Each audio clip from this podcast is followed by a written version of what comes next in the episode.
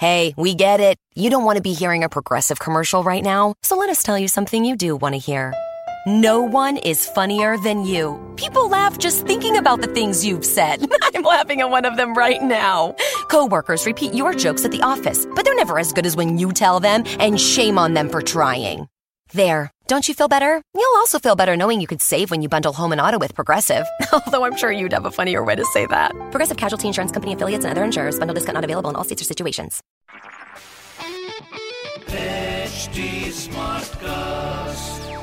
You're listening to a Hindustan Times production brought to you by HT Smartcast. Hi, I'm Dhamini, and you're listening to Gender Question. Here, we will look at an issue that's in the news using the lens of gender. The idea is to take a blind spot and throw some light on it. The new education policy, which came out last week, has been the product of much work by the Ministry of Human Resources Development. Its aim is to create an inclusive scientific temper among students and also to reduce the emphasis on rote learning. It wishes also to revitalize the curriculum, not just for students across age groups, but also for the teachers as well. Now, this is what the policy states at one point.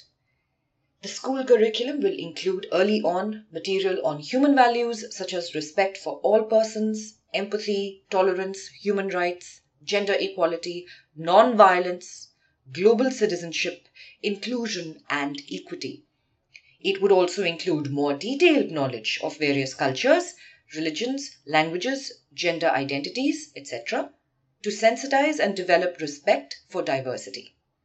Any biases and stereotypes in school curriculum will be removed, and more material will be included that is relevant and relatable to all communities. Elsewhere, the new policy also talks about a gender inclusion fund that is to be constituted by the center. The purpose, uh, the policy states, is to build the nation's capacity to provide equitable, quality education for all girls as well as transgender students. The fund will be available to states to implement priorities that are critical to assist female and transgender children in gaining access to education, such as the provisions of sanitation and toilets, bicycles, conditional cash transfers, among other things. The fund will also be available to help states support and scale up effective community based interventions that address context specific barriers to female and transgender children's access to education. Now, that's a great directive for a policy to provide because we are all aware of the immense inequalities that exist in our education system. But interestingly, the policy does not say anything about teaching children about sexuality at all. The reason why both gender and sexuality need to be seen in tandem and cannot be separated is because both are issues of identity that arise in childhood and adolescence. And unless there are healthy and non judgmental conversations about both, there is no way in which bullying or discrimination can really be tackled and addressed. But gender and sexuality education has had a checkered past. In a two part episode, I'll be talking about this history and I'll also put it into context by speaking to two experts and trainers. In today's episode, I speak to Rituparna Borah, a co founder of Nazariya, which is a queer feminist resource group that works on issues of gender and sexuality with people across age groups. Nazariya, which is Delhi based, also runs a helpline for trans persons and queer women. I also speak to Manak Matiyani, who has been a guest on this podcast before. Manak is the executive director of YP Foundation, an organization that develops adolescent and young adult leadership on issues of gender based violence and sexual and reproductive health and rights. Listen in to excerpts of our conversation. Could you please tell us a little bit about the kind of youth that you work with and also what is the kind of work that you do with them? Okay, so Nazariya, as you know, is a queer feminist resource group. And our, our uh, aim is to uh, talk about uh, gender sexuality from a, from a queer perspective mm. and we conduct uh, gender sexuality sensitization workshops across schools, colleges, and universities. Yeah. Uh, so, in terms of the workshops, um, so in schools, we go to schools only when we are requested to, and in colleges, we organize uh, institutional courses and mm. we ask uh, students above 18 years of age to come and attend these workshops. Mm. And uh, so, uh, the kind of work that we do are mostly with uh, all kind of young people and youth mm. uh, because of the fact that um, uh, it is not so easy to come out as queer or trans. Mm. And uh, we know that queer and trans persons face a lot of harassment and bullying in schools and colleges, mm. and thereby they drop out of schools and colleges, and and the mental health of of those people also suffer. So right. we thought that it is important that we talk about an inclusive comprehensive gender sexuality uh, workshop where we talk about different bodies, different desires, different, uh, you know, like right to eat, right to uh, uh wear clothes of your choice, and all in the human rights uh, kind of uh, framework.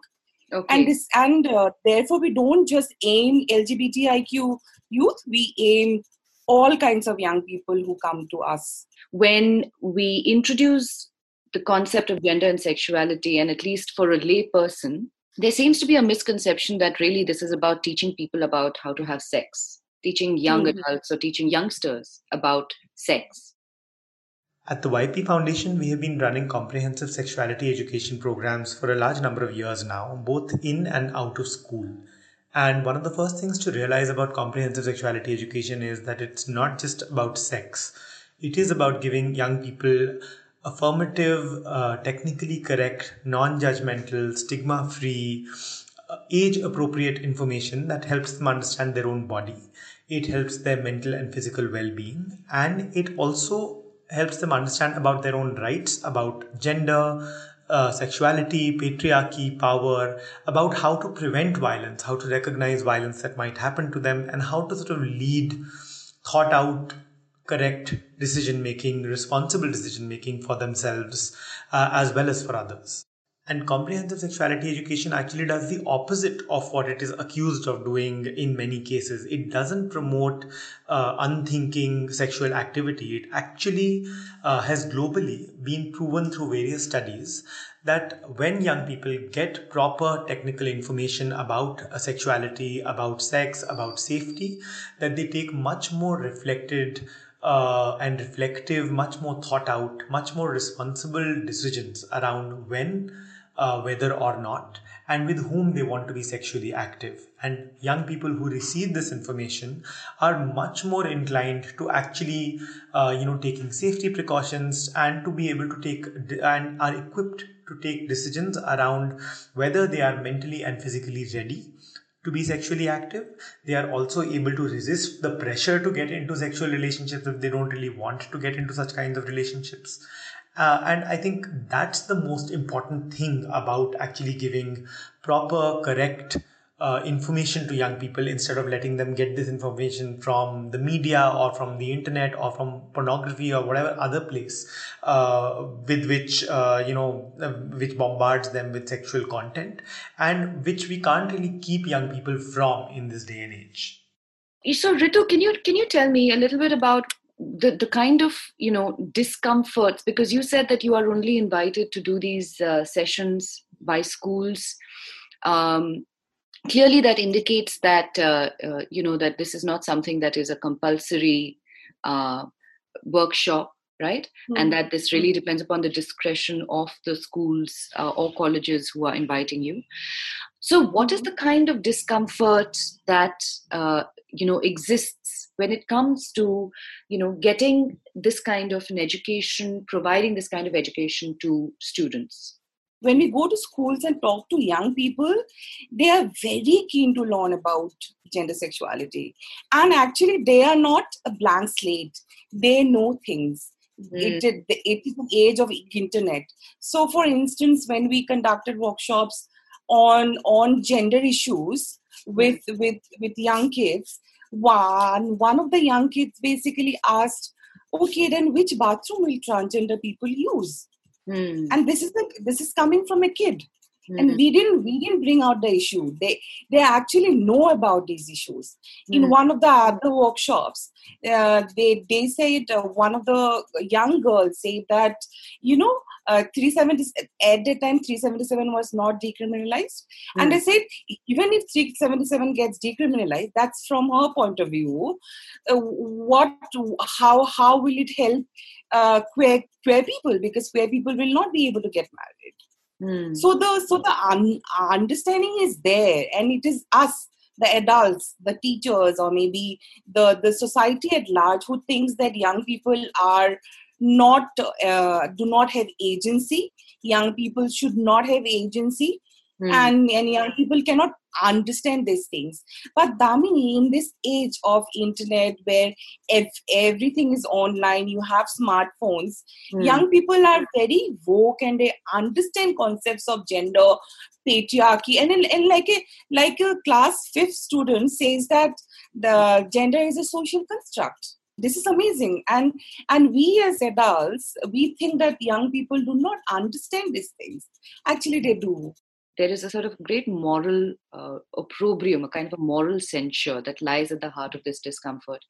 Um, and uh, and as you very correctly put it, I think it takes it takes years for that kind of moral censure to get built, because what is happening is that you know whether we are teaching children about gender and sexuality through your workshop or and Manak's, you know, the kind of workshops that you and Manak do, or we do not teach them about gender and sexuality through those workshops, they're still learning about gender and sexuality because our world is saturated with you know uh, mm-hmm. references it is saturated saturated with and, and and information is available at fingertips right and more importantly we are learning about gender all the time you know in the roles that we see our parents play out you know our family members birth family members play out uh, in the roles that we see in our schools you know so or in movies or in books or whatever so the point is that mm-hmm. really uh, i mean the whole world in, in that sense that the world that we live in is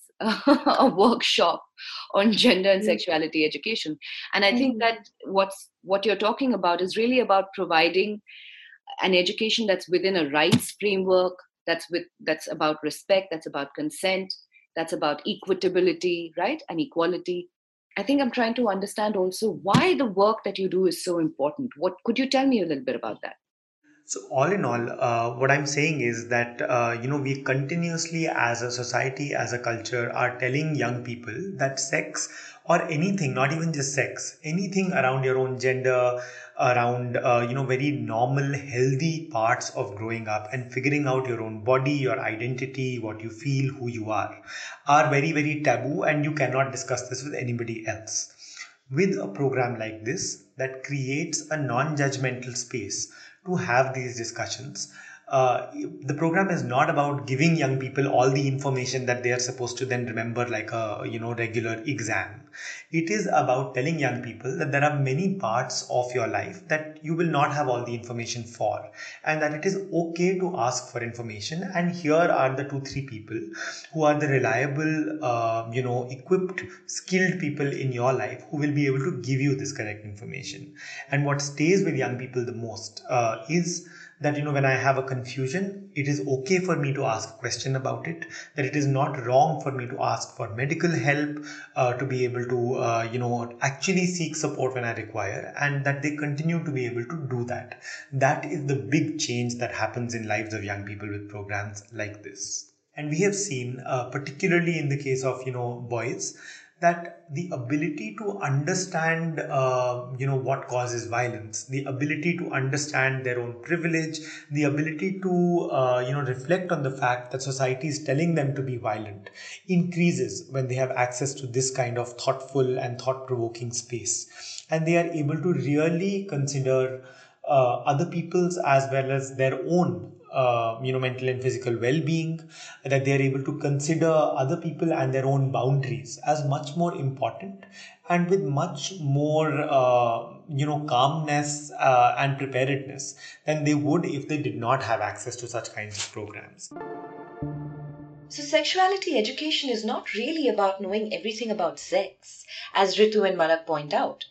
It's about building emotional resilience and learning that it is okay to seek information. It is okay to ask questions. Questions don't hurt sentiments. At any rate, questions that particularly pertain to gender and sexuality are too important to let hurt sentiments get in the way. Unless adolescents and young adults understand essential concepts about their bodies, identities, and desires, about gender or sexual orientation and other kind of related aspects in an age appropriate manner, the violence of both words and deeds can never be addressed. Remember Bois Locker Room? In our next episode, we'll talk a little bit about the history of gender and sexuality education in India. Thank you for listening. If you have any questions, do reach out to me at the rate Dhamini on Twitter. You can also leave your feedback at HT Smartcast on Twitter, Instagram, and Facebook. Bye. This was a Hindustan Times production brought to you by HT Smartcast. HT Smartcast. I'm Annie Apple, and I'm here to invite you to come and listen to my new podcast series, Raising a Pro. It's the most intimate sports related conversations you will hear. Each week, we explore the journeys of some of your favorite NFL players through the eyes of those that know them best. From Joe Burrow, DeAndre Hopkins, Myles Garrett, Ezekiel Elliott, Nick and Joey Bosa, just to name a few. With exclusive insights and information, we leave no stone unturned. Subscribe now to Raising a Pro on your favorite podcast app.